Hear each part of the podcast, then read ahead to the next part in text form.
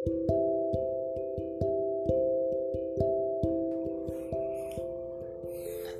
welcome sa 22nd Sunday in Ordinary Time.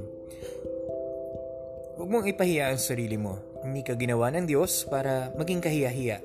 Tandaan mo, you are good. You are never an embarrassment. Pero minsan gusto natin nakakahiya tayo. Hindi ka imbitado pero pupunta ka.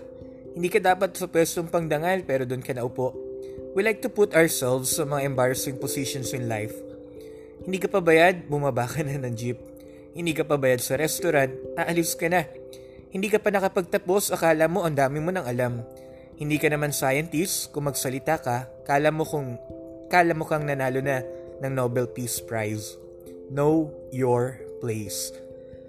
Huwag mong kunin ang hindi para sa iyo. Huwag mo angkinin ang hindi naman nakatadhana sa iyo.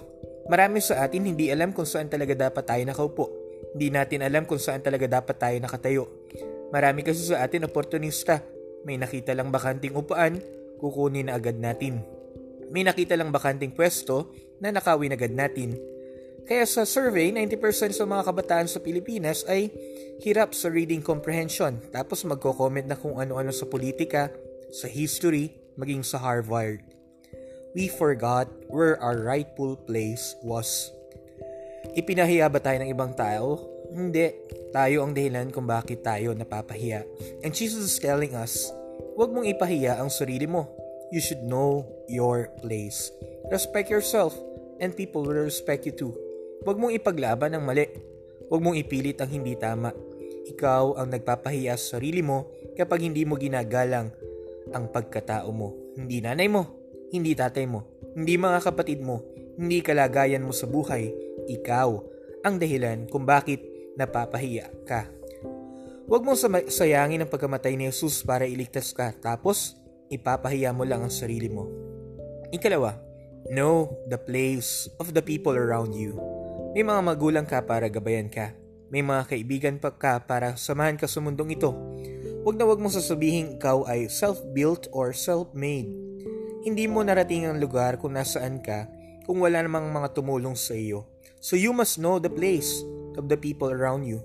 At huwag mong kakalimutan, kasama sa mga taong tumulong sa iyo ay yung kapwa na dinadaanan mo sa kalye, yung tricycle driver na naghatid sa iyo, yung nagtitinda sa palengke ng kinakain mo, yung mga magsasaka na nagtanim para sa iyo.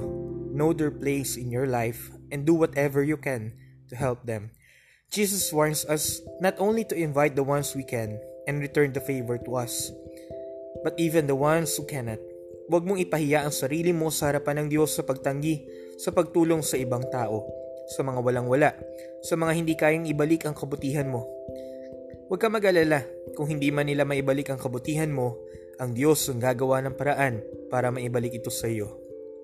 Life becomes ugly when it is tainted with pride and selfishness. But Jesus renews us with humility and generosity, and so life becomes beautiful again. Maging matalino nawa tayo sa ating buhay sa mga idinudulot ng Diyos sa ating pagbabago.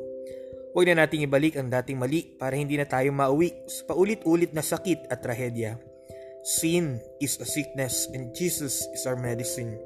Make life worth living by following Jesus and living out His teaching. Huwag mong ipahiya ang sarili mo sa harap ng tao at sa harapan ng Diyos. Kaya inanyahan tayo ni Sirach sa unang pagbasa na mamuhay na mapagkumbaba sa harapan ng Diyos at isabuhay ito sa paggawa ng mabuti sa ating kapwa sa harap ng ibang tao.